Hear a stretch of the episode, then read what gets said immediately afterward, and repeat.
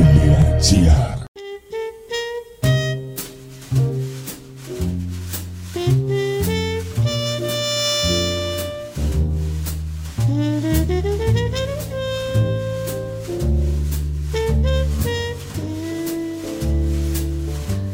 Καλησπέρα σας κυρίες και κύριοι. Είναι η εκπομπή «Άνθρωποι και Ιστορίες» με τη Γεωργία Αγγελή.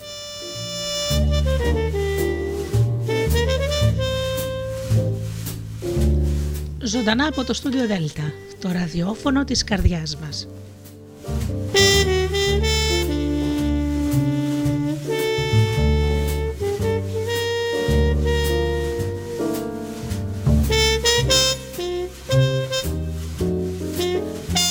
Αγαπημένοι μου φίλοι ακροατές, είμαστε πάλι μαζί, πιστοί στο ραντεβού μου όλα αυτά τα χρόνια Παρασκευή βράδυ στις 8 όπως πάντα και σήμερα θα σας ε, μεταδώσω ο, αποσπάσματα από το υπέροχο βιβλίο της θεραπεύτριας Louise Hay «Μεταμορφώστε τη ζωή σας».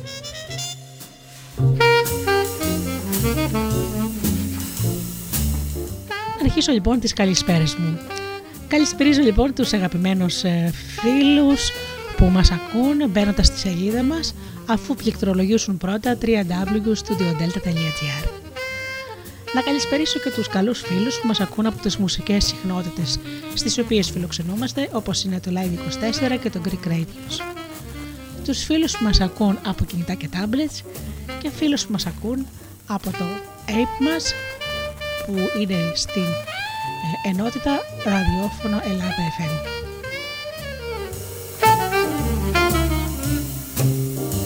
Ας ακούσουμε λοιπόν πρώτα ένα τραγουδάκι και αμέσως μετά με το θέμα μας. Música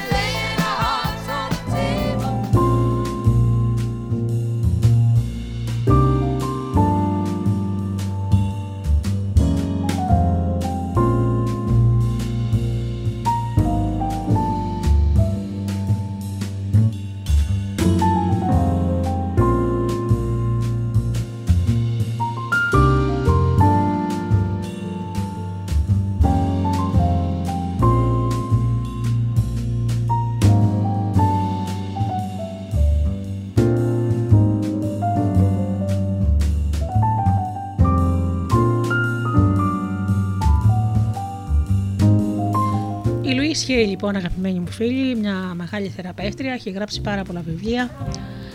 Το βιβλίο που θα σας παρουσιάσω σήμερα το έχω διαβάσει περίπου το 2008 ή το 2009 και πραγματικά με βοήθησε να αλλάξω πολλά πράγματα στη ζωή μου.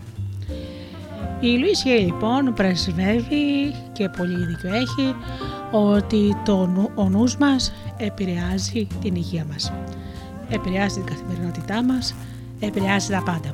Έτσι λοιπόν σε αυτό το βιβλίο έχει πολλά πράγματα τα οποία αν τα ακολουθήσουμε θα μεταμορφώσουμε πραγματικά τη ζωή μας. Πάμε λοιπόν να διαβάσω μερικά αποσπάσματα για εσάς.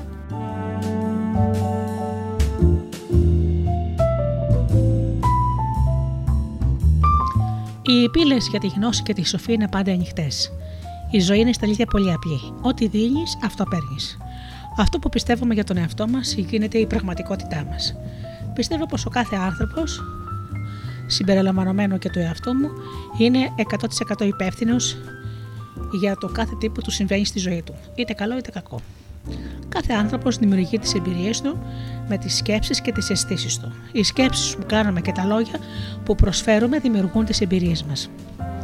Δημιουργούμε τις καταστάσεις και ύστερα παραχωρούμε τη δύναμή μας στους άλλους, φορτώνοντας σε εκείνους την ευθύνη για τις απογοητεύσεις μας.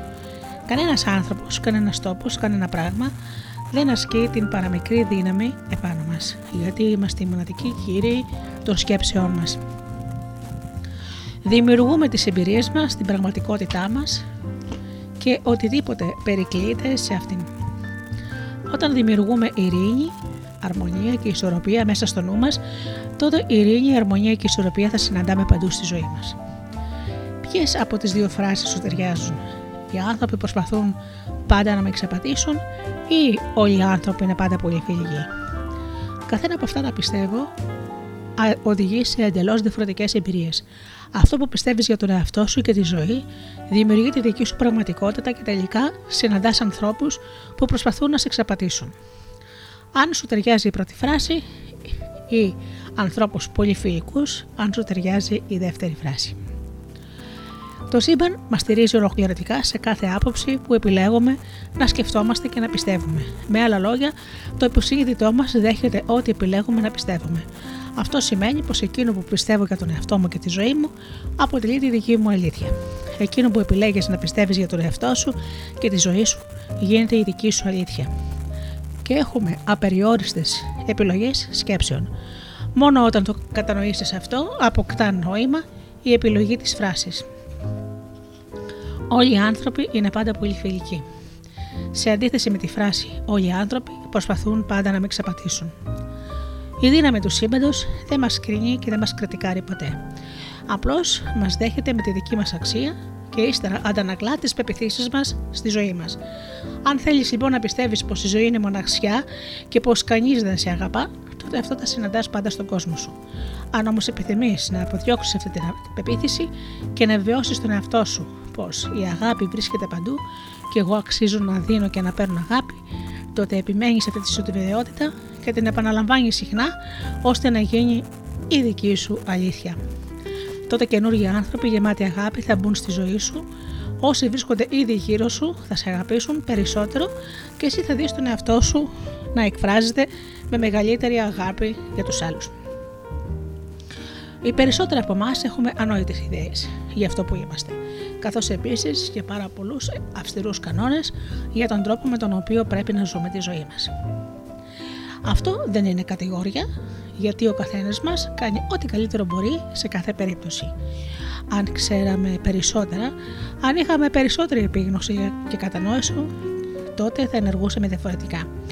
Δεν είναι σωστό να κατηγορείς τον εαυτό σου για αυτό που είσαι και μόνο το γεγονός ότι αποφάσισε να διαβάσεις αυτό το βιβλίο σημαίνει πως είσαι έτοιμος να κάνεις μια καινούργια θετική αλλαγή στη ζωή σου. Αναγνώριζες κάτι από τον εαυτό σου στα πιο κάτω. Οι άντρες δεν κλαίνε. Οι γυναίκες δεν μπορούν να διαχειρίζονται χρήματα. Πόσο περιοριστικές είναι αυτές οι ιδέες για να ενστερνιστεί κάποιος και να χτίσει πάνω σε αυτές ολόκληρη τη ζωή του; Όταν είμαστε πολύ μικροί, μαθαίνουμε πώς να αισθανόμαστε για τους εαυτούς μας και για τη ζωή από τις αντιδράσεις των ελλήνων γύρω μας.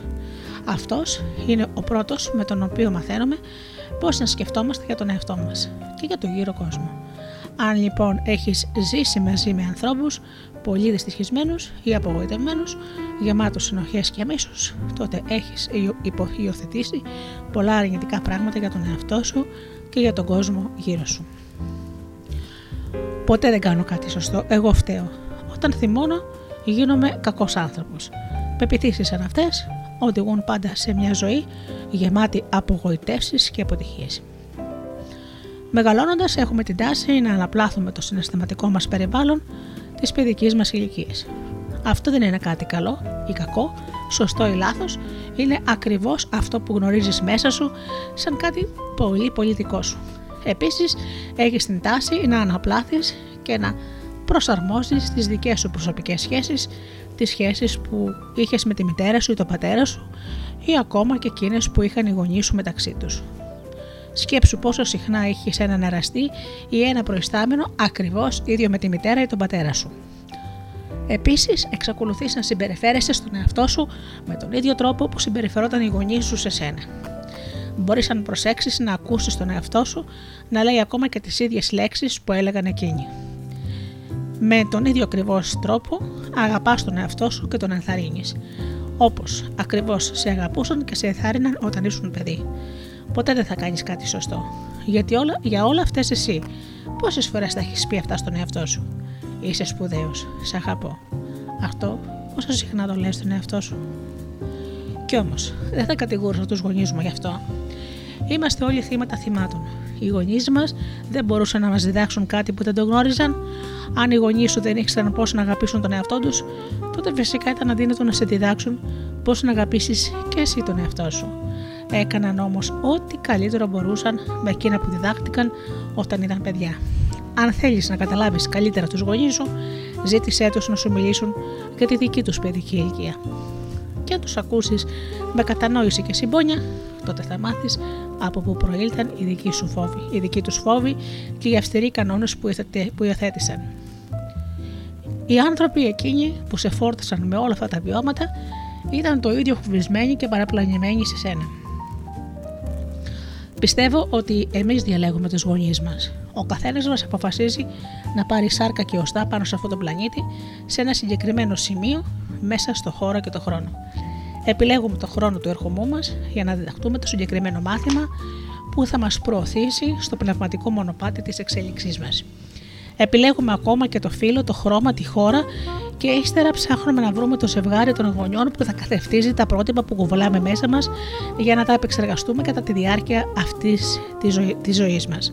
Όταν όμως μεγαλώνουμε κατά τη διάρκεια αυτή, τεντώνουμε κατηγορηματικά το δάχτυλο στου γονείς μας και διαμαρτυρόμαστε. Εσείς μας με οδήγησες σε αυτό. Στην πραγματικότητα όμως, εμείς τους έχουμε επιλέξει.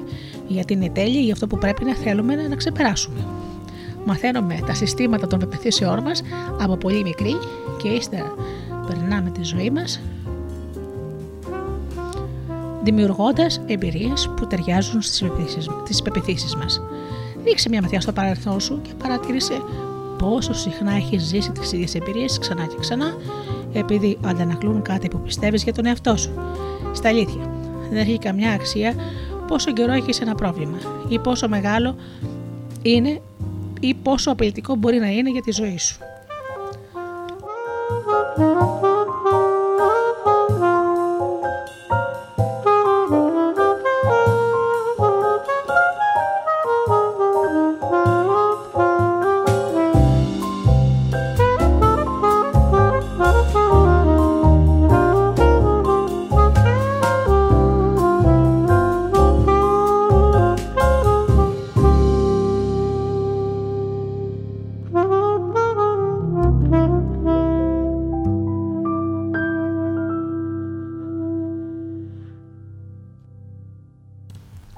Το σημείο της δύναμή σου βρίσκεται πάντα στην παρούσα στιγμή.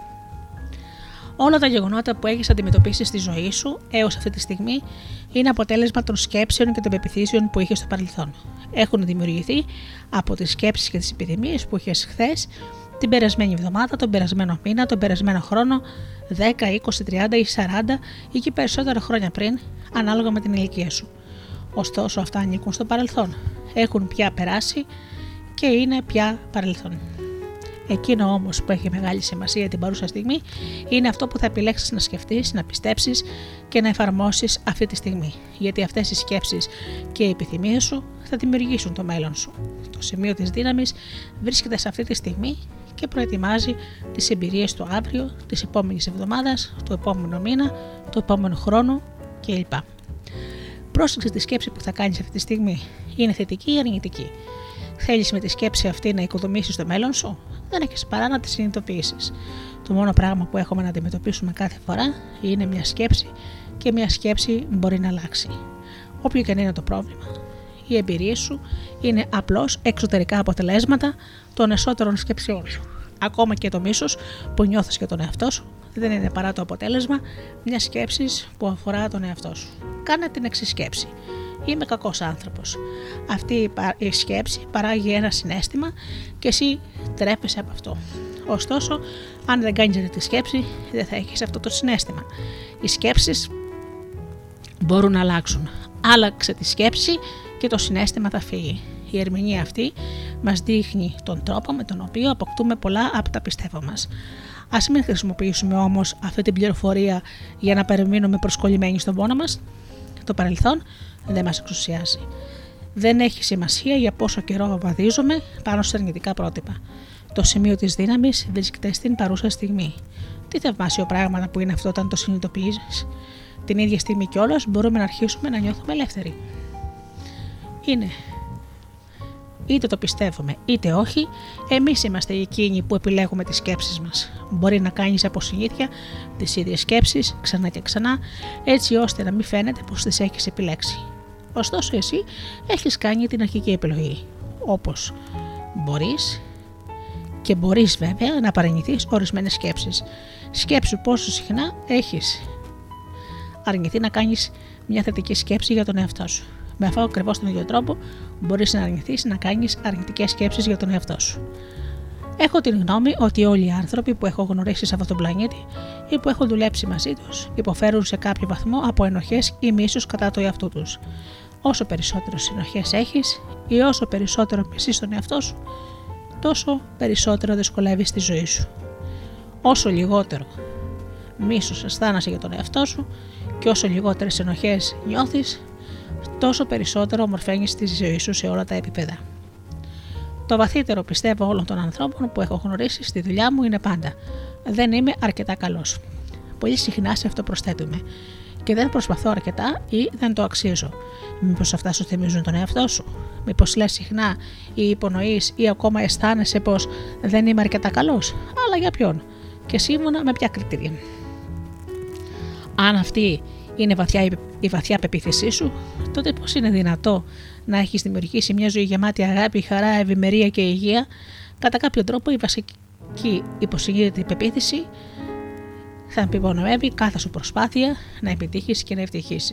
Με αυτόν τον τρόπο ποτέ δεν θα τα καταφέρεις, γιατί πάντα κάτι θα δείχνει να πηγαίνει στραβά όσο θα πιστεύεις ότι δεν είμαι αρκετά καλός.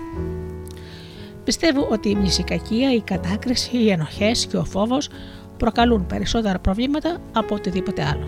Αυτά τα τέσσερα δημιουργούν τα μεγαλύτερα προβλήματα στο σώμα και στη ζωή μας. Αυτά τα συναισθήματα γεννιούνται όταν κατηγορούμε τους άλλους και δεν παίρνουμε την ευθύνη για τις δικές μας εμπειρίες. Καταλαβαίνεις λοιπόν πως αν εμείς είμαστε 100% υπεύθυνοι για το κάθε τι που συμβαίνει στη ζωή μας, τότε δεν μπορούμε να ρίξουμε τις ευθύνες σε κανέναν άλλον. Ό,τι και συμβαίνει εκεί έξω δεν είναι παρά ένας καθρέφτης των δικών μας βαθύτερων σκέψεων.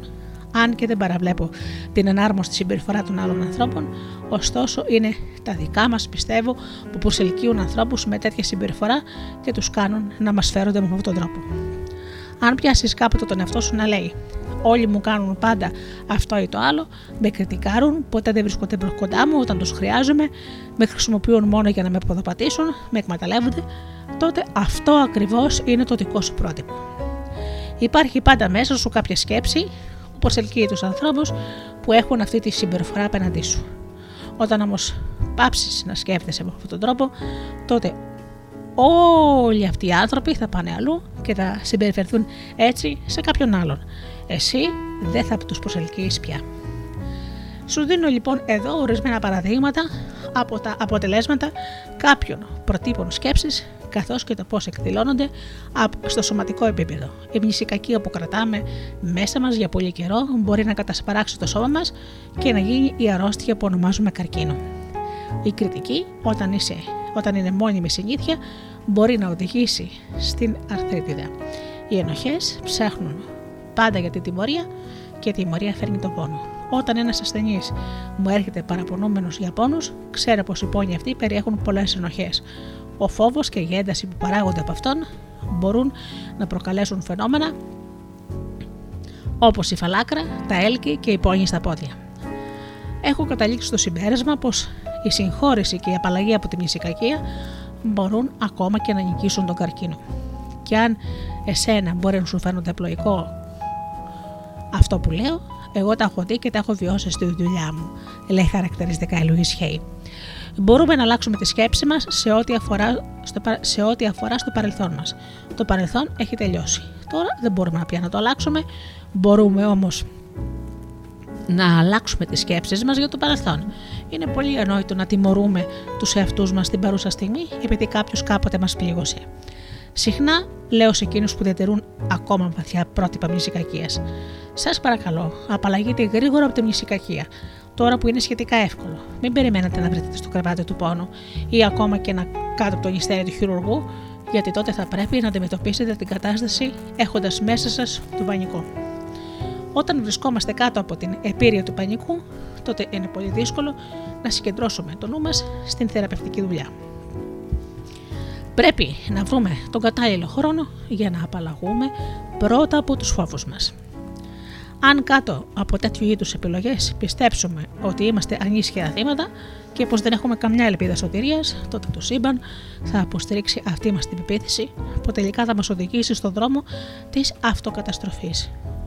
Είναι απαραίτητο να απαλλαγούμε από αυτές τις ανόητες και ξεπερασμένες αρνητικές ιδέες και πεπιθήσει, γιατί δεν μας βοηθούν και δεν μας τρέφουν. Ακόμα και οι σκέψεις που έχουμε για το Θεό χρειάζεται να λειτουργούν υπέρ μας και όχι εναντίον μας. Για να απαλλαγούμε από το παρελθόν, πρέπει να είμαστε έτοιμοι να συγχωρέσουμε. Χρειάζεται να επιδιώξουμε την απακίστρωσή μας από το παρελθόν και την προετοιμασία της συγχώρεσης όλων, συμπεριλαμβανομένων και του εαυτού μας. Μπορεί να μην είμαστε σε θέση ή να μην θέλουμε να συγχωρήσουμε, ωστόσο και μόνο η σκέψη και η επιθυμία της συγχώρεσης αρκούν για να αρχίσει η διαδικασία της θεραπείας. Είναι ουσιαστικό για τη θεραπεία μας να απελευθερωθούμε εμείς από το παρελθόν και να συγχωρέσουμε τους πάντες. Σε συγχωρώ που δεν ήσουν όπως σε ήθελα. Σε συγχωρώ και σε αφήνω ελεύθερο. Αυτή και μόνο η δήλωση απελευθερώνει εμάς και μόνο εμάς. Όλες οι αρρώστιες προέρχονται από τη δυναμία μας να συγχωρήσουμε. Κάθε φορά που είμαστε άρρωστοι, χρειάζεται να ψάξουμε μέσα στην καρδιά μας για να βρούμε ποιον πρέπει να συγχωρήσουμε. Στο βιβλίο Course on Miracles, δηλαδή μαθήματα θαυμάτων, λέγεται ότι όλες οι αρρώστιες παρέχονται από τη δυναμία μας να συγχωρήσουμε. Και ακόμα ότι κάθε φορά που είμαστε άρρωστοι πρέπει να ψάξουμε γύρω μας και να βρούμε ποιον χρειάζεται να συγχωρήσουμε. Σε αυτή την ιδέα θα πρόσθετα πως το πρόσωπο που δυσκολευόμαστε περισσότερο να συγχωρήσουμε είναι εκείνο που πάνω απ' όλα πρέπει να αφήσουμε ελεύθερο. Συγχώρεση σημαίνει παρέτηση. Απαλλαγή και απελευθέρωση. Και εμείς δεν πρόκειται να συγχωρήσουμε απλώς μια συγκεκριμένη συμπεριφορά, αλλά να επιδιώξουμε ολόκληρη, ολοκληρωτική αποδέσμευση.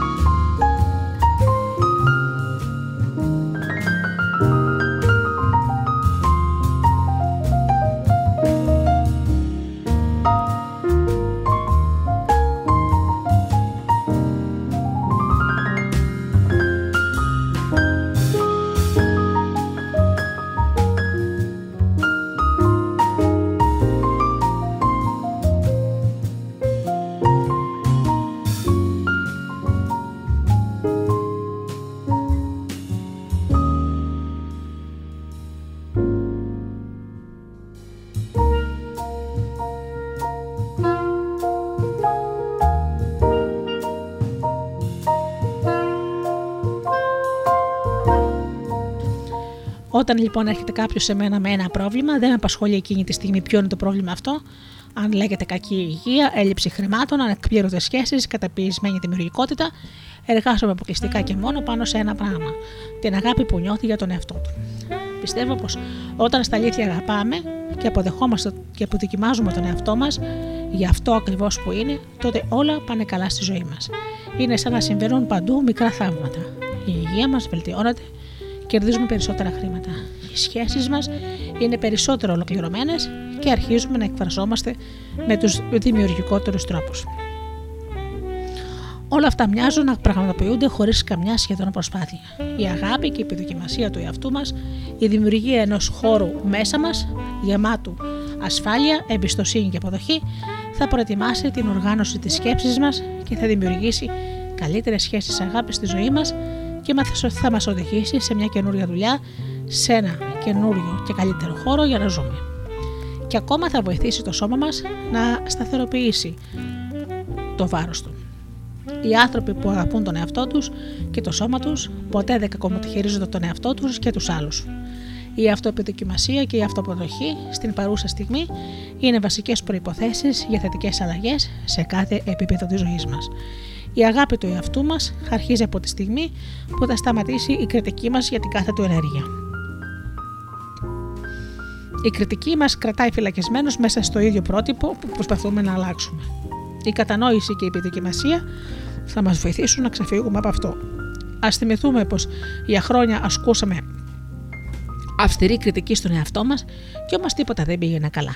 Αν προσπαθήσουμε όμως να τον επιδοκιμάσουμε, τότε θα δούμε τι πολλά θα αλλάξουν στη ζωή μας.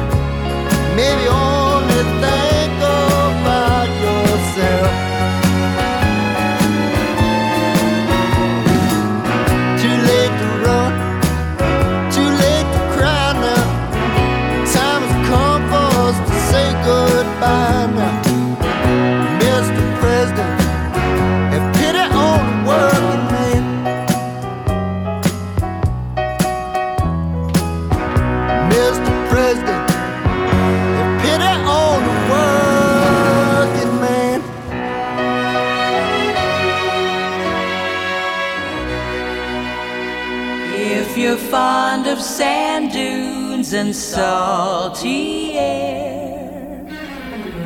Quaint little villages here and there. You're sure to fall in love with old Cape Cod.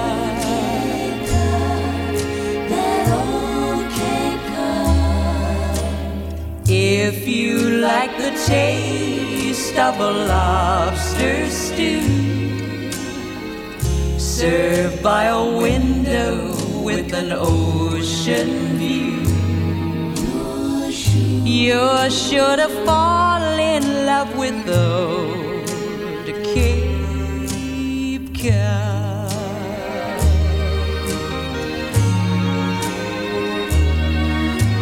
That seem to beckon you.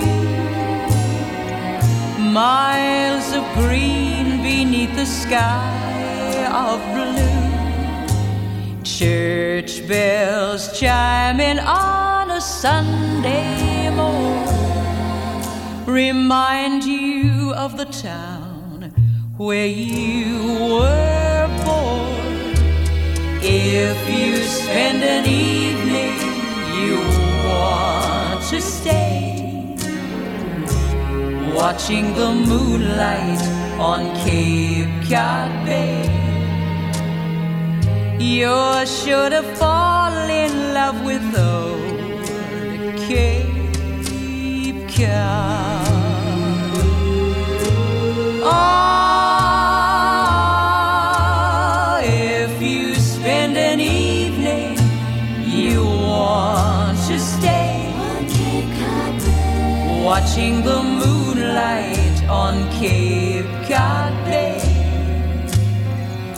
You're sure to fall in love with old Cape Cod.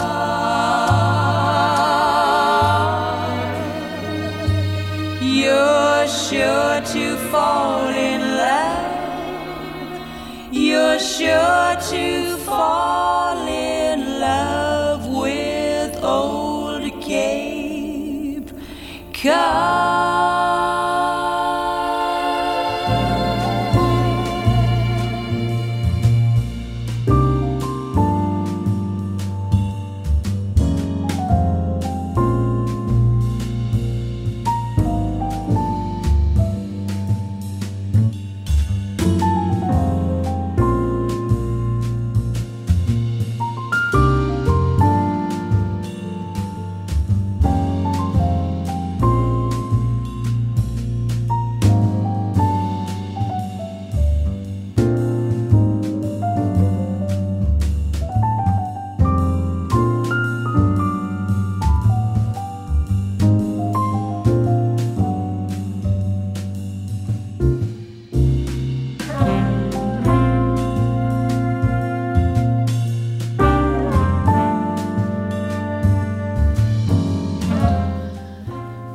Ποιο είναι το πρόβλημα; Είναι σωτήριο να κοιτάζεις μέσα σου.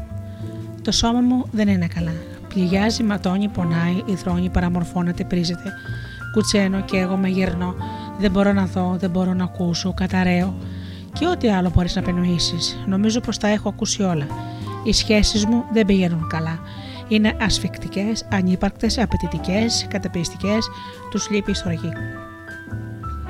Οι άλλοι συνεχώς με κατακρίνουν. Ποτέ δεν με αφήνουν στην ησυχία μου να βάζουν συνέχεια τα βάζουν συνέχεια μαζί μου, ποτέ δεν θέλουν να ασχοληθούν μαζί μου, με υποσκελίζουν, ποτέ δεν προσέχουν τα λόγια μου και ό,τι άλλο μπορείς να, να φανταστείς ακόμα. Ναι, τα έχω ακούσει όλα αυτά. Τα οικονομικά μου δεν πάνε καλά. Τα χρήματα που έχω είναι ελάχιστα και ποτέ αρκετά, ξοδεύονται ευκολότερα από όσα κερδίζονται, γλιστρούν μέσα από τα χέρια μου, δεν καλύπτουν τις ανάγκες μου και ό,τι άλλο μπορείς ακόμα να προσθέσεις. Φυσικά και τα έχω ακούσει όλα αυτά. Η ζωή μου δεν πάει καλά.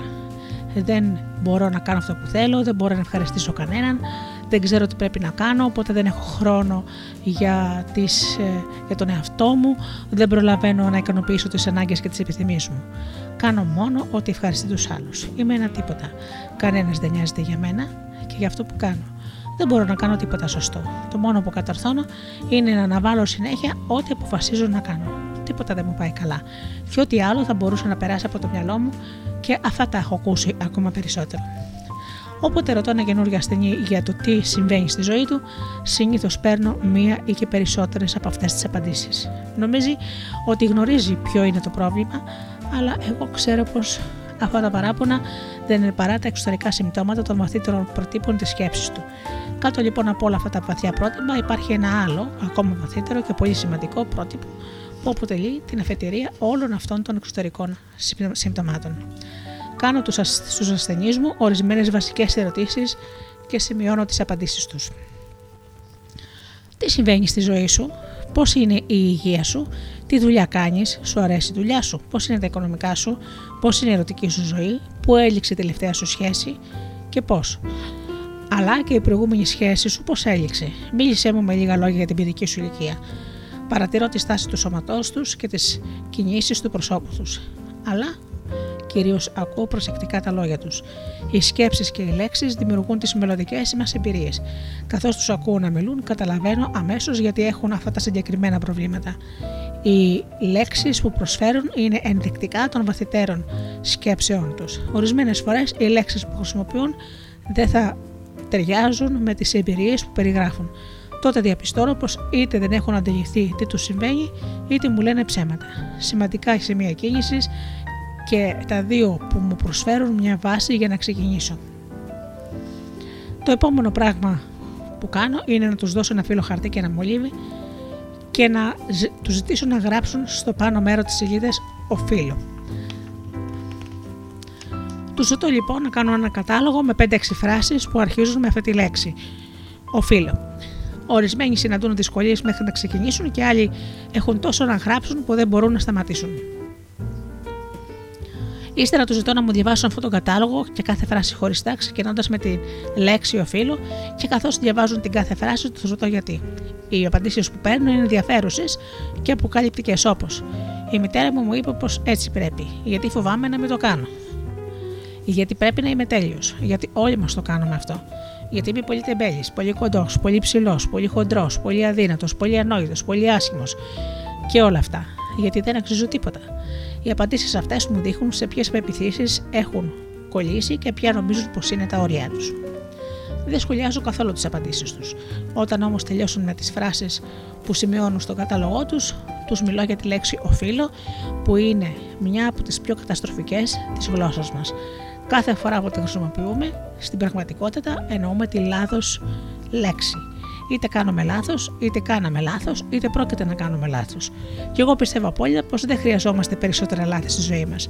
Θα ήθελα να εξαφανίσω για πάντα τη λέξη οφείλω από το λεξιλόγιό μας και να την αντικαταστήσω με τη λέξη μπορώ. Γιατί με τη λέξη μπορώ κάνουμε τις καλύτερες επιλογές και δεν κάνουμε ποτέ λάθος.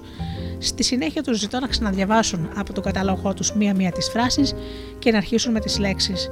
Αν ήθελα στα αλήθεια, θα μπορούσα και με αυτή τη φράση ρίχνω ένα καινούριο φως στο θέμα μας. Έτσι, καθώς προχωρούν, τους ρωτάω με χαμηλό τόνο. Και γιατί δεν το κάνεις; Αυτή τη φορά οι απαντήσεις που παίρνω είναι διαφορετικές. Δεν το θέλω, φοβάμαι, δεν ξέρω πώς θα το κάνω, γιατί δεν είμαι αρκετά καλός κλπ. Συχνά διαπιστώνω πως από χρόνια επιτιμούσαν τον εαυτό τους και γιατί κάτι που αρχικά δεν ήθελαν να το κάνουν. Ε, ή ακόμα πως κατηγορούσαν τον εαυτό τους για κάτι που δεν είχαν κάνει και που στο κάτω-κάτω δεν είναι δική τους επιλογή. Επρόκειτο απλά για μια υπόδειξη κάποιου άλλου που τους επέβαινε την ιδέα πως όφυλαν να το πραγματοποιήσουν. Όταν μπορέσουν να το καταλάβουν αυτό, τότε απλά το αφαιρούν από το κατάλογο, τον κατάλογο του οφείλου. Και τότε νιώθουν πως υπάρχει μια απέραντη ανακούφιση στην ψυχή τους. Σκέψου όλους εκείνους τους ανθρώπους που για χρόνια προσπαθούν να πείσουν τον εαυτό τους να ακολουθήσει μια καριέρα μόνο και μόνο επειδή οι γονείς τους τους είπαν πως έτσι έπρεπε. Να γίνουν δηλαδή γιατροί, δάσκαλοι ή οτιδήποτε άλλο. Πόσες φορές δεν ένιωσες κατωτερότητα επειδή σου είπαν πως έπρεπε να είσαι πιο έξυπνος, πιο πλούσιος, πιο δημιουργικός, όπως ήταν κάποιος συγγενής σου; Ποιο είναι αυτό το δικό σου κατάλογο του οφείλου που μπορείς να το διαγράψεις με μια αίσθηση ανακούφισης; Όταν πια τελειώσει με αυτό το σύντομο κατάλογο, τότε αρχίζουν να βλέπουν τη ζωή με ένα καινούριο διαφορετικό τρόπο. Αντιλαμβάνονται ότι πολλά από εκείνα που πίστευαν ότι έχουν και όφυλαν να κάνουν δεν είναι παρά πράγματα που οι ίδιοι δεν θα τα ήθελαν και πως κάνοντάς τα απλώς προσπαθούσαν να ευχαριστήσουν τους άλλους. Υπάρχουν όμως και περιπτώσεις που δεν τα έκαναν επειδή ένιωθαν φόβο ή αισθάνονταν ότι δεν είναι αρκετά καλοί. Τώρα το πρόβλημα αρχίζει να μετατοπίζεται. Τους είχα βάλει στη διαδικασία της απελευθέρωσης από το συνέστημα είμαι λάθος επειδή δεν ταιριάζω στα δικά τα πρότυπα του κάποιου άλλου. Και στη συνέχεια τους εξηγώ τη δική μου φιλοσοφία ζωής. Όπως σας έκανα στο προηγούμενο κεφάλαιο. Πιστεύω πως η ζωή είναι στα αλήθεια πάρα πολύ απλή. Ό,τι δίνουμε, αυτό παίρνουμε.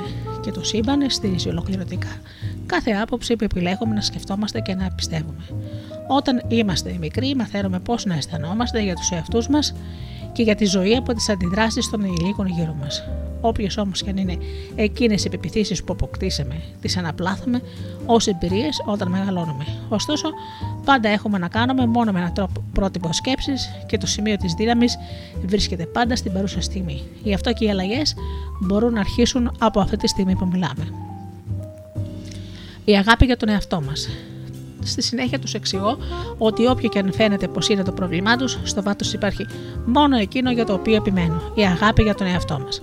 Γιατί η αγάπη είναι μια θαυματουργή θεραπεία και η αγάπη για τον εαυτό μας κάνει θαύματα στη ζωή. Δεν μιλάω για λαζονία έπαρση ή για τη μεγάλη, τη μεγάλη ιδέα που μπορεί να έχει κανείς για τον εαυτό του, γι αυτό, γιατί αυτό δεν είναι αγάπη. Είναι φόβος. Μιλάω όμως για το μεγάλο σεβασμό που χρειάζεται να νιώθουμε για τον εαυτό μας και την ευγνωμοσύνη που πρέπει να αισθανόμαστε για το θαύμα του μυαλού και του σώματός μας. Για μένα η λέξη αγάπη σημαίνει εκτίμηση τόσο απέραντη που κάνει την καρδιά μου να εξεχειρίζει από αυτήν. Και η αγάπη αυτή μπορεί να απευθύνεται οπουδήποτε. Μπορώ να νιώθω αγάπη για το ίδιο, θαύμα, για το, ίδιο το θαύμα της ζωής. Για τη χαρά που νιώθει κάποιος όταν είναι ζωντανός. Για την ομορφιά που βλέπει για κάποιο άλλο πρόσωπο. Για τη γνώση, για τη λειτουργία του νου του για το σώμα και, με, για, για τον τρόπο που λειτουργεί, για τα πουλιά, τα, τα πουλιά, τα ζώα και τα ψάρια, για την πλάστηση σε όλες τις μορφές, για το σύμπαν και τον τρόπο που λειτουργεί. Εσύ, τι μπορείς να προσθέσεις σε αυτό το κατάλογο, Α δούμε ορισμένους τρόπους με τους οποίους δείχνουμε ότι δεν αγαπάμε τον εαυτό μας. Τον μαλώνουμε συχνά και τον κρατικάρουμε διάκοπα. Φθύρουμε το σώμα μας με κατάλληλες στροφές, με ενοπνευματώδη ποτά και με τοξικές ουσίες. Επιμένουμε να πιστεύουμε πως δεν είμαστε άξιοι να μας αγαπήσουν φοβόμαστε να ζητήσουμε το σωστό αντίτιμο για τις υπηρεσίες που προσφέρουμε. Δημιουργούμε αρρώστιες και πόνο στο σώμα μας. Αναλαμβάνουμε δια συνεχώς την πραγματοποίηση εκείνων που μπορούν να μας κάνουν καλό. Ζούμε μέσα στο χάος και την αταξία. Δημιουργούμε χρέη και υποχρεώσεις. Επιλέγουμε εραστές και συνεργάτες που μας μειώνουν και μας υποβαθμίζουν. Ποιοι από αυτούς είναι οι δικοί σου τρόποι; Αν αρνιόμαστε το καλό μας με οποιοδήποτε τρόπο, αυτό δείχνει πως δεν αγαπάμε τον εαυτό μας. Θυμάμαι μια φορά μια ασθενή μου η οποία φορούσε γυαλιά. Μια μέρα κατάφερε να απαλλαγεί από κάποιο παλιό φόβο της παιδικής της ηλικίας. Και την επόμενη ξύπνησε και ένιωσε πως οι φακοί επαφή την ενοχλούσαν πάρα πολύ και τους έβγαλε. Κοίταξε γύρω της και ανακάλυψε πως η όρασή της ήταν πεντακάθαρη. Κι όμως πέρασε όλη τη μέρα της επαναλαμβάνοντας Δεν το πιστεύω, δεν το πιστεύω. Και την επόμενη μέρα άρχισε πάλι να φοράει φαρκού επαφής. Το υποσυνείδητό της και το δικό μας δεν έχει αίσθηση του χιούμορ, όπως πιστεύουμε.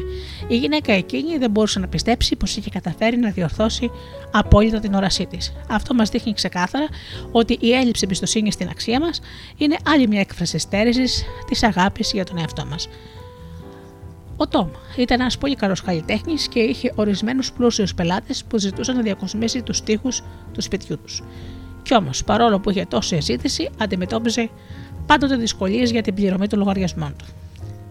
Γιατί η τιμή που προσδιορίζε για την εργασία του δεν ήταν ποτέ ικανή να καλύψει το χρόνο που απαιτούσε η ολοκλήρωση του έργου του. Οποιοδήποτε προσφέρει υπηρεσίες ή παράγει ένα μοναδικό στο είδος του προϊόν μπορεί να καθορίσει όση αμοιβή θέλει. Στους πλούσιους αρέσει πολύ να πληρώνουν πολλά για ό,τι καλό αποκτούν. Αυτό δίνει μεγαλύτερη αξία στο αποκτημά τους. Α δούμε μερικά παραδείγματα ακόμη.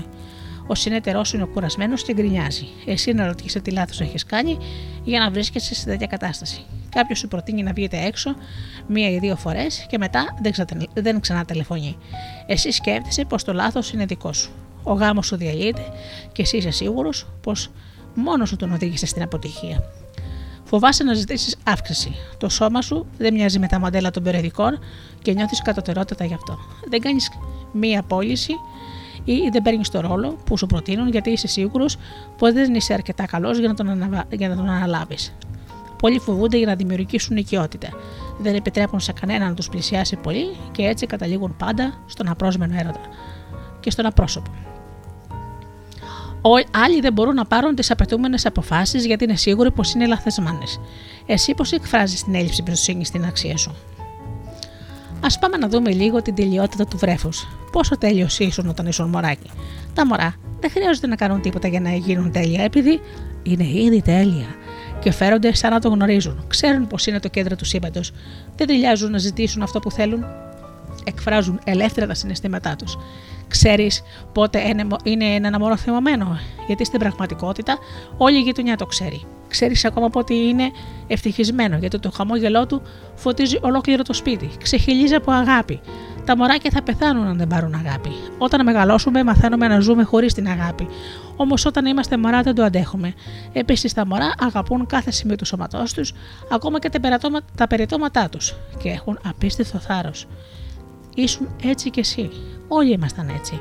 Ύστερα όμως αρχίσαμε να ακούμε τους ενήλικους γύρω μας, εκείνους που είχαν συνηθίσει το φόβο και αρχίσαμε να αρνιόμαστε τη μεγαλοπρέπειά μας. Ποτέ δεν πιστεύω κάποιον ασθενή μου όταν προσπαθεί να με πείσει πόσο τρομερός ή δύστροπος είναι.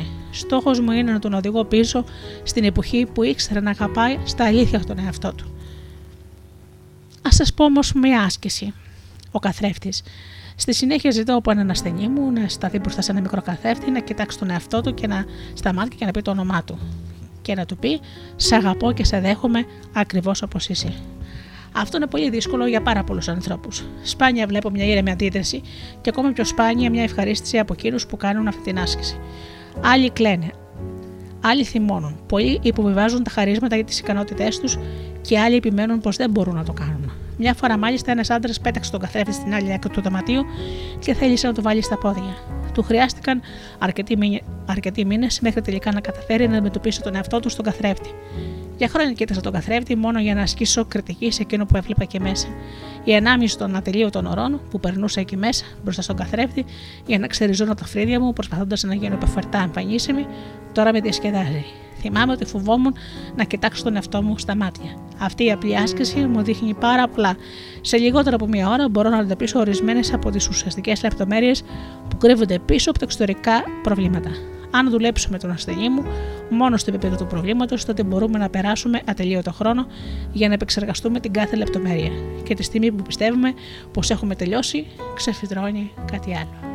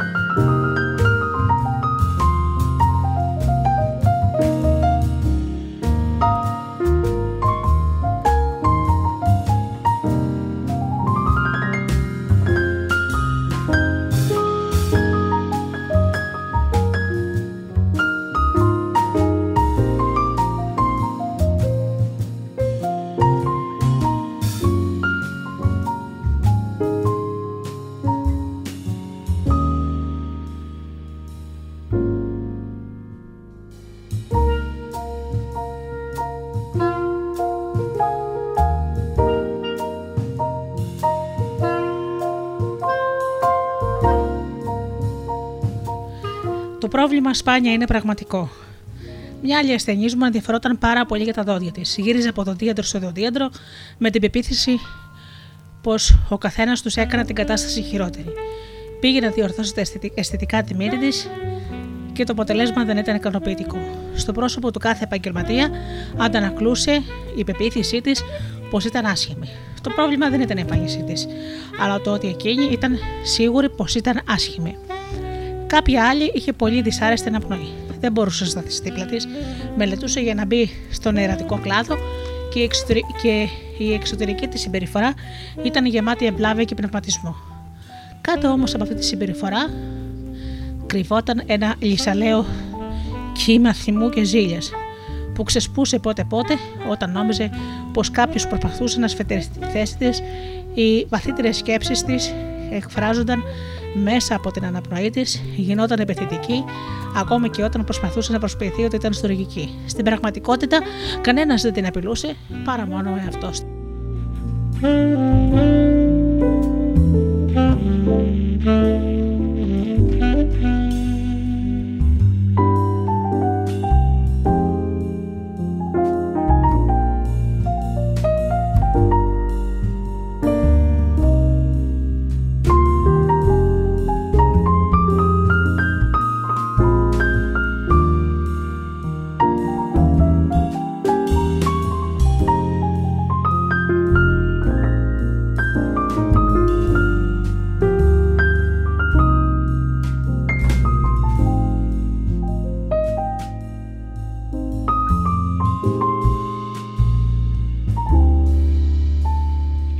το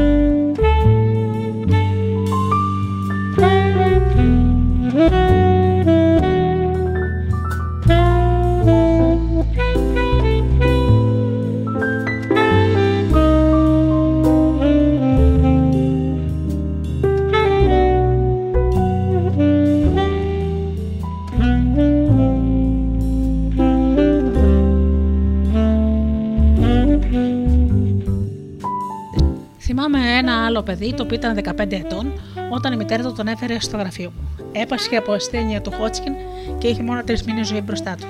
Η μητέρα του βρισκόταν σε κατάσταση ιστερίας και ήταν πολύ δύσκολο να επικοινωνήσει κανείς μαζί της. Το αγόρι όμως ήταν ζωηρό, έξυπνο και ήθελε να ζήσει. Ήταν πρόθυμο να κάνει οτιδήποτε το έλεγα, ακόμα και να αλλάξει τον τρόπο που σκεφτόταν και μιλούσε.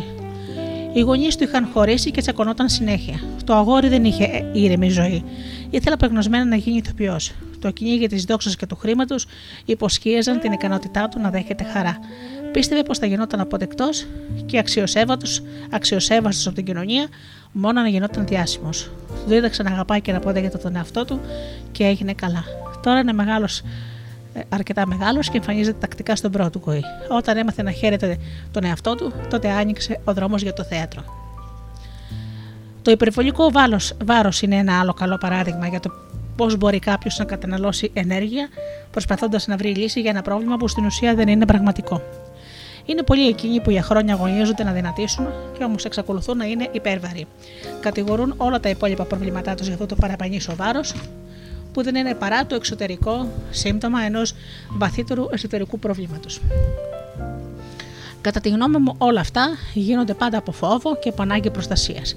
Όταν νιώθουμε φοβισμένοι ή ανασφαλείς ή όχι αρκετά καλοί, τότε προσθέτουμε στο σώμα μας μερικά κιλά για προστασία. Όταν κατηγορούμε τον εαυτό μας για πρόσθετο βάρος που παίρνουμε, όταν αισθανόμαστε, αισθανόμαστε ένοχοι για κάθε μπουκιά που τρώμε, όταν βασανίζουμε τον εαυτό μας για κάθε επιπλέον κιλό, απλώς χάνουμε τον χρόνο μας. 20 χρόνια αργότερα θα βρισκόμαστε πάλι στην ίδια θέση, γιατί δεν θα έχουμε ασχοληθεί με το πραγματικό πρόβλημα. Το μόνο που θα πετύχουμε είναι να γίνουμε περισσότερο ανασφαλείς και φοβισμένοι και τότε θα χρειαστούμε και άλλο βάρος για να προστατευτούμε.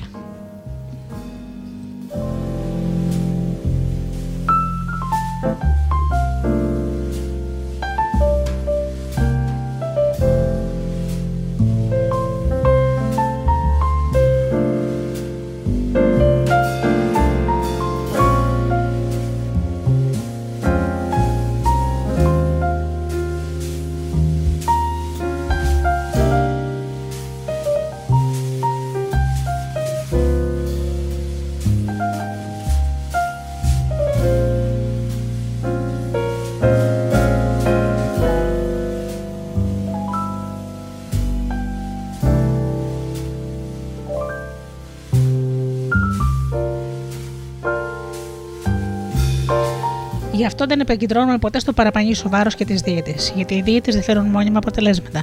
Η μόνη δίαιτα που είναι αποτελεσματική είναι πνευματική δίαιτα. Ή δίαιτα από τις αρνητικές σκέψεις. Λέω στους ασθενείς μου. Α αφήσουμε αυτό το θέμα για την ώρα και ας ασχοληθούμε πρώτα με, άλλα ορισμένα, με ορισμένα άλλα θέματα. Πολύ συχνά οι άνθρωποι μου λένε πως δεν μπορούν να αγαπήσουν τον εαυτό τους επειδή είναι τόσο χοντροί ή όπως το διατύπωσε μια κοπέλα πολύ στρογγυλής στις γωνίες. Τους εξηγώ πως παίρνουν βάρος επειδή δεν αγαπούν τον εαυτό τους. Όταν θα αρχίσουν να αγαπούν και να δέχονται τον εαυτό τους, τότε διαπιστώνουν με έκπληξη ότι αρχίζει να εξαφανίζεται το βάρος από το σώμα τους. Κάποιες φορές οι ασθενείς μου εκνευρίζονται όταν τους εξηγώ πόσο εύκολο είναι να αλλάξουν τη ζωή τους. Μπορεί και να πιστεύουν ότι δεν αντιλαμβάνομαι τα προβλήματά τους. Μια γυναίκα λοιπόν θυμάμαι, θύμωσε πολύ και μου είπε: Ήρθα για να βρω βοήθεια για τη συγγραφή της διατροφή μου και όχι για να μάθω να αγαπάω τον εαυτό μου. Για μένα ήταν ολοφάνερο πως το βασικό της πρόβλημα ήταν το μίσος που ένιωθε για τον εαυτό της. Αυτό διαπότεζε κάθε πτυχή της ζωής της, ακόμα και την προσπάθειά της για τη συγγραφή της διατριβής της. Ήταν λοιπόν αναμφισβήτητο πως δεν μπορούσε να πετύχει πουθενά όσο ένιωθε πως δεν άξιζε τίποτα. Δεν είχε το θάρρος να με ακούσει στο τέλος και έφυγε κλαίγοντας για να επιστρέψει ένα χρόνο αργότερα φορτεμένη με πολύ περισσότερα προβλήματα. Ορισμένοι άνθρωποι δεν είναι έτοιμοι. Αυτό δεν είναι κριτική. Οι αλλαγές αρχίζουν την κατάλληλη στιγμή, στο σωστό χώρο και το χρόνο για τον καθένα. Εγώ ξεκίνησα τις δικές μου αλλαγές όταν έγινα 40 ετών. Το πραγματικό πρόβλημα όταν το πραγματικό πρόβλημα. Όταν έχω λοιπόν μπροστά μου τον ασθενή να κοιτάζει μέσα σε ένα άκακο καθρεφτάκι και να δείχνει μεγάλη ταραχή, τότε χαμογελώ ευτυχισμένη και λέω: Ωραία. Τώρα βλέπουμε το πραγματικό πρόβλημα. Τώρα μπορούμε να αρχίσουμε να ξεκαθαρίζουμε αυτά που εμποδίζουν τον τρόμο σου. Περιγράφω την συζήτηση γύρω από το τι πρέπει να νιώθουμε για τον εαυτό μας και η αγάπη αυτή εκδηλώνεται από τη στιγμή που θα σταματήσουμε να κριτικάρουμε τον εαυτό μας για οποιοδήποτε λόγο. Παρατηρώ λοιπόν το πρόσωπο των ασθενών μου και τους ρωτώ αν κριτικάρουν τον εαυτό τους. Και από τις αντιδράσεις τους μου αποκαλύπτονται πολλά. Ναι, φυσικά τον κριτικάρω. Τον κριτικάρω συνέχεια, όχι τόσο όσο παλιά. Μα πώς θα αλλάξω αν δεν κριτικάρω τον εαυτό μου; Όλοι αυτό δεν κάνουμε. Στον τελευταίο απαντώ. Μα εδώ μιλάμε για όλο τον κόσμο. Μιλά... Δεν μιλάμε για όλο τον κόσμο, μιλάμε για σένα. Γιατί κριτικάρεις τον εαυτό σου, τι δεν πάει καλά; Καθώς λοιπόν εκείνοι απαντούν πως εγώ καταρτίζω ένα κατάλογο που συχνά συμπίπτει με το δικό τους, τον κατάλογο του οφείλω. Όπου σημειώνω πως είναι πολύ ψηλή, πολύ κοντή, πολύ χοντρή, πολύ αδύνατη, πολύ ανόητη, πολύ ιέρη, πολύ άσχημη. Το τελευταίο το ακούω και από τους πιο όμορφους. Ομολογούν ακόμα πως είναι πολύ αργοί, πολύ βιαστικοί, πολύ τεμπέληδε και άλλα πολλά. Το σημαντικό είναι πως πάντα είναι πολύ κάτι. Έτσι μπαίνουμε στην τελική ευθεία.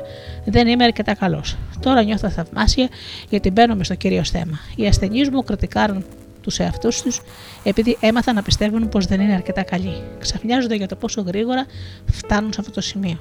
Τώρα δεν χρειάζεται να ασχοληθούμε με κανένα από τα δευτερεύοντα συμπτώματα των εξωτερικών προβλημάτων τους, όπως είναι τα προβλήματα του σώματος, των σχέσεων, των χρημάτων ή της έλλειψης δημιουργικής έκφρασης. Τώρα μπορούμε να χρησιμοποιήσουμε όλη μας την ενέργεια για να εξαφανίσουμε την αιτία αυτών των προβλημάτων, την έλλειψη αγάπης για, το, για τον εαυτό μας.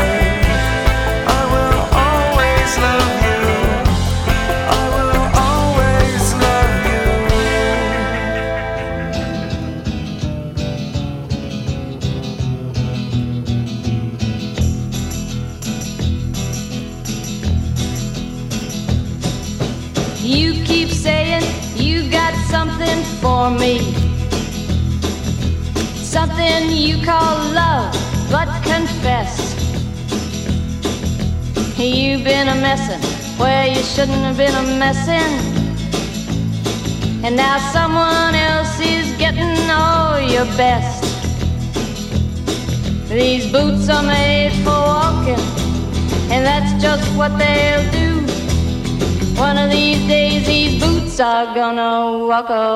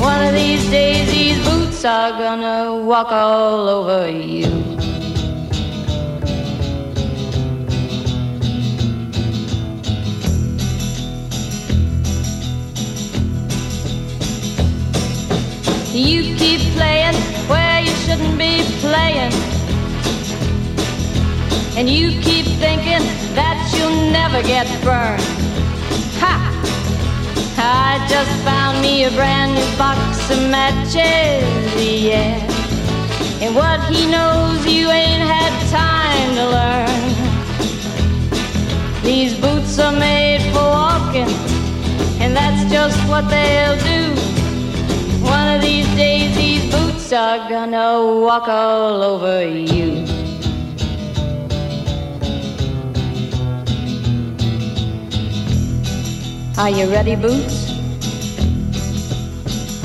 Start walking.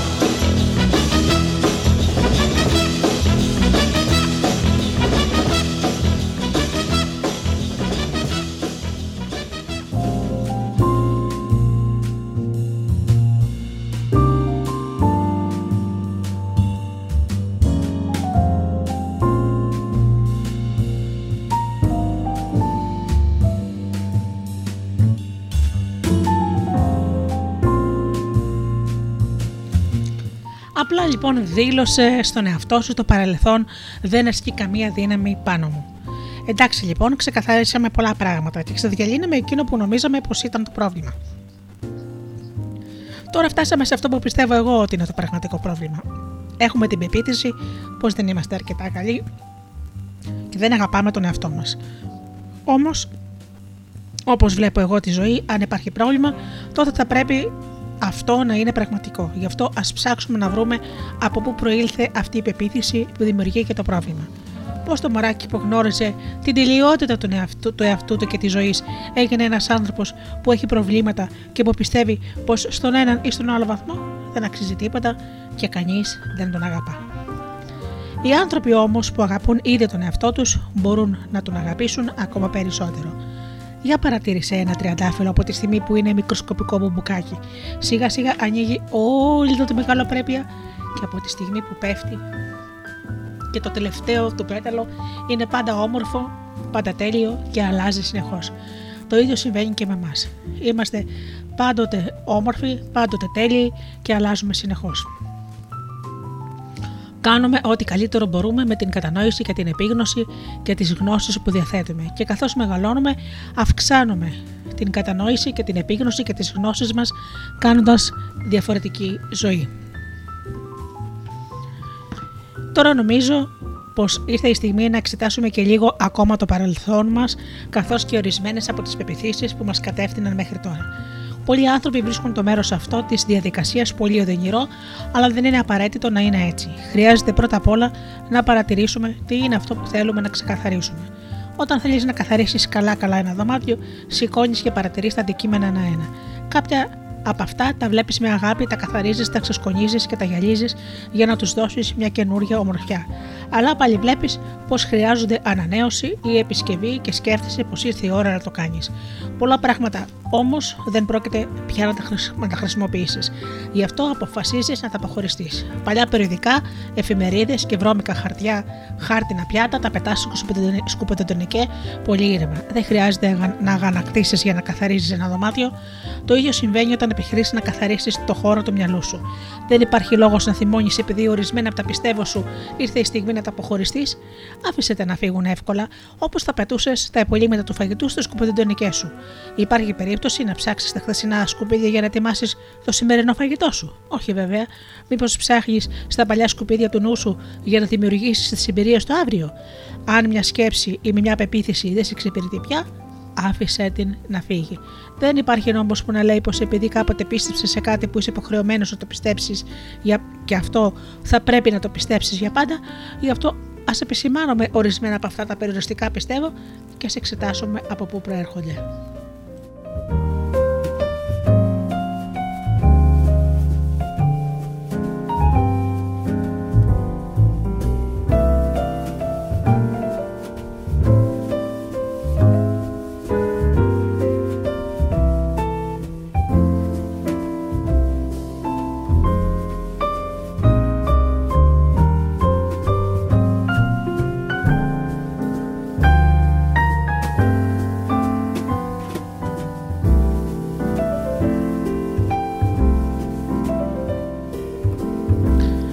Περιοριστική πεποίθηση. Δεν είμαι αρκετά καλός. Προέλευση. Ένας πατέρας το έλεγε στο γιο του πως είναι ανόητος. Έλεγε λοιπόν ο γιος ότι ήθελε να πετύχει στη ζωή για να είναι ο πατέρας του περήφανος γι' αυτόν. Ήταν όμως φορτωμένος με ενοχές που τον έκαναν να νιώθει μια κακία και η μια αποτυχία δεν δεχόταν την άλλη. Κι όμως ο πατέρας συνέχισε να χρηματοδοτεί τις επιχειρήσεις γι' αυτόν, που όμως χρεοκοπούσαν μια μετά την άλλη. Έκανα τον πατέρα του να πληρώνει και να ξαναπληρώνει και να ξαναπληρώνει. Και φυσικά ο μεγάλος χαμένος ήταν ο ίδιος. Περιοριστική πεποίθηση, έλλειψη αγάπης για τον εαυτό της. Η προσπάθεια να κερδίσει την επιδοκιμασία του πατέρα της. Το τελευταίο πράγμα που επιθυμούσε ήταν να μοιάσει στον πατέρα της. Οι δυο τους δεν μπορούσαν να συμφωνήσουν στο παραμικρό και λογομαχούσαν διαρκώς.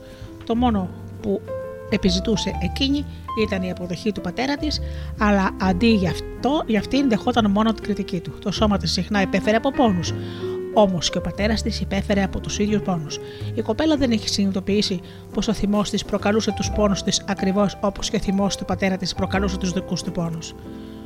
Περιοριστική πεποίθηση. Η ζωή είναι πολύ επικίνδυνη. Να λοιπόν ένας φοβισμένος πατέρας. Μια άλλη ασθενή έβλεπε τη ζωή καταθλιπτική και σκληρή. Της φαινόταν πολύ δύσκολο να γελάσει και όταν τα κατάφερνε φοβόταν πως κάτι κακό επρόκειτο να συμβεί. Είχε ανατρεφεί με την ουθεσία. Μη γελάσει γιατί θα τιμωρηθείς από τη ζωή. Άλλη περιοριστική πεποίθηση. Δεν είμαι αρκετά καλός. Εγκατάλειψη και απόρριψη. Αυτόν λοιπόν του ήταν πολύ δύσκολο να μιλήσει. Η σιωπή είχε γίνει τρόπος ζωής για αυτόν. Μόλις είχε ξεκώσει από τα ναρκωτικά και τα πνευματόδη και είχε την πεποίθηση πως ήταν άχρηστος. Έμαθα ότι η μητέρα του είχε πεθάνει όταν ήταν πολύ μικρός και πως την είχε μεγαλώσει κάποια θεία του, η οποία σπάνια του μιλούσε εκτός από τις φορές που του έδωνε κάποιες εντολές. Έτσι λοιπόν αυτός ο άνθρωπος ανατράφηκε μέσα στη σιωπή. Έτρωγε ολομόναχο, σιωπηλά και περνούσε πολλές ώρες μόνο στο δωμάτιό του κάθε μέρα. Είχε έναν εραστή που εκείνος δεν μιλούσε πολύ και οι δυο τους περνούσαν το μεγαλύτερο μέρος της ζωής τους μόνοι τους μέσα στη σιωπή. Ο εραστής όμως κάποια στιγμή πέθανε και αυτός βρέθηκε ξανά ολομόναχος. Άσκηση αρνητικά μηνύματα. Με αυτή λοιπόν την άσκηση ζητώ από τους ασθενείς μου να καταγράψουν σε ένα φύλλο χαρτιού όλα τα αρνητικά πράγματα που έχουν πει για αυτούς οι γονείς τους. Και τους ρωτώ, ποια είναι τα αρνητικά μηνύματα που έχετε ακούσει; Καταγράψτε με την ησυχία σας όσα περισσότερα θυμάστε. Συνήθως ένα μισάωρο είναι αρκετό. Μπορείς να κάνεις και εσύ αυτή την άσκηση. Τι γνώμη είχαν οι γονείς σου για τα χρήματα, τι έχουν πει για το σώμα σου, ποια ήταν η γνώμη τους για την αγάπη και τις σχέσεις, τι έχουν πει για τα δημιουργικά σου ταλέντα, ποια ήταν τα περιοριστικά ή αρκετικά μηνύματα που σου μετέδωσαν. Κοίταξε όσο μπορείς πιο αντικειμενικά όλα αυτά τα στοιχεία και ομολόγησε στον εαυτό σου. Ώστε λοιπόν από εκεί προείδευτεί η πεποίθηση. Στη συνέχεια, δίνω στους ασθενείς μου ένα καινούριο φύλλο χαρτί και τους παροτρύνω να ψάξουν λίγο βαθύτερα. Ποια άλλα αρνητικά μηνύματα δεχτήκατε όταν ήσασταν παιδιά, από συγγενείς, φίλους, δάσκαλους, από το κατεστημένο από την εκκλησία. Κάντε το κι εσύ, γράψτε τα όλα, μη βιαστείς. Προσπάθησε με την ησυχία σου να εξωτερικεύσεις τα συναισθήματα που τραυμάτισαν την παιδική σου ζωή. Αυτά που θα σημειώσεις σε δύο φύλλα χαρτιού είναι οι σκέψεις που πρέπει να αποβάλεις από τη συνειδητότητά σου. Αυτές ακριβώς λοιπόν είναι οι πεπιθήσεις που έχεις που έχεις και που σε κάνουν να νιώθεις ότι δεν είσαι αρκετά καλός. Για να λοιπόν τον εαυτό σου σαν παιδί, ας βάλουμε ένα τρίχρονο παιδί σε ένα δωμάτιο και αρχίζουμε να του φωνάζουμε και να του λέμε πόσο ανόητο είναι και πως ποτέ δεν θα μπορέσει να κάνει κάτι σωστά. Πως θα πρέπει να κάνει αυτό ή να μην κάνει το άλλο, ή να αρχίσουμε να το δέρνουμε, θυμίζοντάς του πόσες αταξίες έχει κάνει.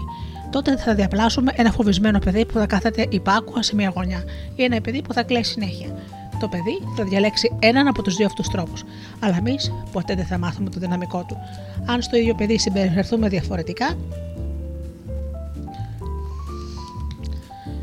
και αυτό του πούμε πόσο πολύ το αγαπάμε, πόσο πολύ νοιαζόμαστε γι' αυτό, πόσο μας αρέσει έτσι πώς είναι, πόσο έξυπνα φαίνεται και πόσο μας αρέσει ο τρόπος που κάνει το καθετή και πως δεν πειράζει να κάνει λάθη μαθαίνοντας, γιατί εμείς πάντα θα είμαστε πλάι του, ό,τι και αν συμβεί τότε το δυναμικό που θα δούμε να εξαδιπλώνεται σε αυτό το παιδί θα ξαφνιάσει και εμάς τους ίδιους. Όταν κουβαλάμε ένα τρίχρονο παιδί μέσα μας και συχνά περνούμε τον περισσότερο καιρό μαλώνοντά το, ύστερα αναρωτιόμαστε γιατί η ζωή δεν μας πηγαίνει καλά. Γιατί ακριβώς μαλώνουμε το τρίχρονο παιδί που είναι μέσα μας.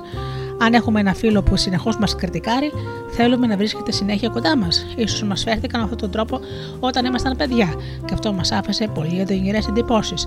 Όμως αυτό συνέβη πριν από πάρα πολύ καιρό και εμείς εξακολουθούμε να συμπεριφερόμαστε στον εαυτό μας με τον ίδιο τρόπο. Αυτό είναι ακόμα πιο οδυνηρό. Τώρα λοιπόν έχεις μπροστά σου ένα κατάλογο με αρνητικά μηνύματα που δέχτηκες όταν ήσουν παιδί πόσο ταιριάζουν εκείνα που σημείωσε με όλα αυτά που πιστεύεις. Ότι δεν, πάνε καλά με, ότι δεν πάνε καλά με τον εαυτό σου. Είναι περίπου τα ίδια. Ε, μάλλον ναι. Βασίζουμε το σενάριο της ζωής μας πάνω στα πρώτα μηνύματα που δεχτήκαμε όταν ήμασταν παιδάκια και δεχόμασταν υπάκοα αυτό που οι άλλοι μας σερβίριζαν ως αληθινό. Έτσι θα ήταν πολύ εύκολο να ρίξουμε την ευθύνη στους γονείς μας και να παραμείνουμε θύματα στην υπόλοιπη ζωή μας δεν θα ήταν όμως διόλο διασκεδαστικό και σίγουρο δεν θα μας έβγαζε από το διέξοδο. Αυτός είναι ο, μόνο πιο, ο, είναι ο πιο σίγουρος τρόπος για να σταθεροποιήσουμε το πρόβλημά μας. Ρίχνουμε πάντα τις ευθύνες στους άλλους και κατασπαταλάμε τις δυνάμεις μας, ενώ η κατανόηση και η σωστή κρίση μας βοηθούν να ξεπεράσουμε το πρόβλημα και να πάρουμε στα χέρια μας τον έλεγχο του μέλλοντός μας. Το παρελθόν δεν, έχει, μπορεί, δεν μπορεί να αλλάξει, ενώ το μέλλον παίρνει το σχήμα της σημερινής σκέψης μας. Είναι ουσιαστικό να κατανοήσουμε πως οι γονείς μας έκαναν ό,τι καλύτερο μπορούσαν με την κατανόηση, τη γνώση και την επίγνωση που είχαν. Κάθε φορά που κατηγορούμε κάποιον άλλον, δεν αναλαμβάνουμε την ευθύνη για τον εαυτό μας. Οι άνθρωποι που μας έκαναν όλα εκείνα τα τρομερά πράγματα, αναμφισβήτητα ήταν το ίδιο τρομαγμένοι και φοβισμένοι όπως και εμείς. Ένιωθαν το ίδιο αβοήθητοι όπως και εμείς. Τα μόνα πράγματα που θα μπορούσαν ίσως να μας διδάξουν είναι εκείνα που είχαν διδαχθεί και οι ίδιοι. Πόσα πράγματα γνωρίζουμε για την παιδική μας ηλικία των γονιών μας και ιδιαίτερα για την ηλικία πριν από τα 10 του χρόνια; Είναι εύκολο να μάθουμε αν τους ρωτήσουμε και αν μπορέσουμε να μελετήσουμε την παιδική τους ηλικία τότε θα καταλάβουμε πιο εύκολα γιατί έκαναν εκείνα που έκαναν. Η κατανόηση θα φέρει τη συμπόνια και στη συνέχεια την αποδοχή και την αγάπη. Αν όμως δεν τα γνωρίζουμε ή δεν μπορούμε να τα μάθουμε, τότε ας προσπαθήσουμε να ανακαλύψουμε πώς ήταν περίπου τα παιδικά τους χρόνια. Τι είδους ανατροφή θα μπορούσε να φτιάξει ένα τέτοιο ενήλικο. Η γνώση αυτή είναι απαραίτητη για τη δική μας απελευθέρωση. Δεν μπορούμε να ελευθερώσουμε τον εαυτό μας αν δεν ελευθερώσουμε τους γονείς μας. Και αν απαιτούμε την τελειότητα από εκείνους, τότε θα απαιτούμε το ίδιο και για μας. Έτσι όμως θα παραμένουμε δυστυχισμένοι σε όλη μας τη ζωή. Συμφωνώ με τη θεωρία ότι επιλέγουμε τους γονείς μας. Τα μαθήματα που παίρνουμε δείχνουν να ταιριάζουν απόλυτα με τις δυναμίε τους. Πιστεύω πως όλοι διανύουμε ένα ατελείωτο ταξίδι μέσα στην οδυνιότητα. Ερχόμαστε σε αυτόν τον πλανήτη για να διδαχτούμε ορισμένα συγκεκριμένα μαθήματα που είναι απαραίτητα για την πνευματική μας ανάπτυξη. Επιλέγουμε το φύλλο, το χρώμα και ύστερα ψάχνουμε για το τέλειο ζευγάρι των γονιών που θα καθευτήσει τα σχέδιά μας. Οι επισκέψεις μας κατά τα διαστήματα σε αυτό, σε αυτό το πλανήτη είναι όπως η φοιτησή μας στο σχολείο. Αν θέλει κάποιος να γίνει αισθητικός, θα πάει φυσικά σε μια σχολή αισθητικής. Αν θέλει να γίνει μηχανικός, πηγαίνει σε μια σχολή μηχανικών. Και αν θέλει να γίνει δικηγόρος, πηγαίνει στη νομική σχολή. Οι γονείς που επιλέγουμε κάθε φορά είναι το τέλειο ζευγάρι ειδικευμένο να μας διδάξει αυτό που θέλουμε να γίνουμε. Όταν όμως μεγαλώνουμε, τεντώνουμε κατηγορηματικά το δάχτυλο και τους λέμε: Εσείς μου το κάνατε αυτό, και α ήταν η επιλογή δική μας. Τα μεγαλύτερα αδέρφια μας ήταν για μας οι θεοί όταν ήμασταν μικροί. Πολλές φορές όμως ήταν στενοχωρημένοι και ξεσπούσαν απάνω μας, με λόγια ή πράξεις. Μπορεί να μας είπαν πράγματα σαν αυτά. Θα σε τιμωρήσω. Υποβολή ενεχών. Είσαι μόνο και δεν μπορεί να το κάνεις αυτό. Είσαι πολύ χαζό για να παίξεις μαζί μας. Στο σχολείο μας επηρέαζαν συχνά οι δασκαλοί μας. Όταν ήμουν στην πέμπτη τάξη, μια δασκάλα μου είπε κατηγορηματικά πως ήμουν υπερβολικά ψηλή για να γίνω χορεύτρια. Την πίστεψα και εγκατέλειψα τις φιλοδοξίες μου, ώσπου μεγάλωσα και δεν μπόρεσα να ακολουθήσω εκείνη την καριέρα. Καταλάβαινες ότι τα διαγωνίσματα γίνονταν απλώς για να δει ο δάσκαλος πόσες γνώσεις είχε τη δεδομένη στιγμή εκείνη ή ήσουν από τα παιδιά εκείνα που οι εξετάσεις και οι βαθμοί καθόριζαν την προσωπική σου αξία. Οι πρώτοι μας φίλοι μοιράστηκαν μαζί μας την κακή μας πληροφόρηση που είχαμε για τη ζωή. Όμως τα άλλα παιδιά στο σχολείο μας που μας πείραζαν και μας δημιουργούσαν ψυχικά τραύματα. Όταν ήμουν παιδί το επιθετό μου ήταν Looney και τα παιδιά μου φώναζαν Lunatic, δηλαδή τρελή και από τους γείτονες επηρεαζόμασταν. Όχι μόνο από τις παρατηρήσεις που μας έκαναν εκείνοι, αλλά και επειδή συχνά ακούγαμε από τους άλλους γύρω μας να λένε τι θα πούν οι γείτονες; Α αναλογιστούμε ποια άλλα βλαφερά, βλαβερά ακούσματα στη ζωή επηρέασαν την παιδική μας ηλικία. Και φυσικά ας μην ξεχάσουμε τα μηνύματα των διαφημίσεων στα περιοδικά και στην τηλεόραση, που με σωρία προϊόντων που καταλάλληλα μας σερβίρουν μας κάνουν να νιώθουμε πόσο πισοδρομικά σκεφτόμαστε αν τα αγοράσουμε. Είμαστε όλοι εδώ για να ξεπεράσουμε εκείνους τους πρώτους περιορισμούς, όποιοι και να είναι αυτοί. Είμαστε εδώ για να αναγνωρίσουμε τη μεγαλοπρέπειά μας. Ό,τι και αν μας έλεγαν οι άλλοι. Εσύ είχες τις δικές σου αρνητικές πεπιθήσεις. Να ξεπεράσεις, και εγώ πάλι είχα τις δικές μου.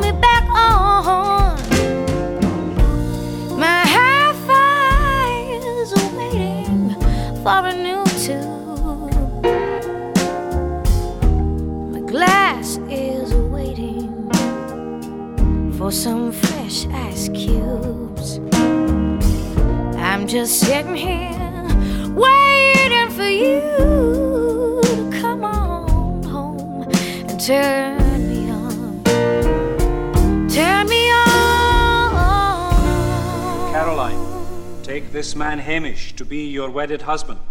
And do you, in the presence of God and before this congregation, promise and covenant to be to him a loving and faithful wife until God shall separate you by death? I do. I saw my love walking down the aisle, and as he passed me by, he turned to me and gave me a smile.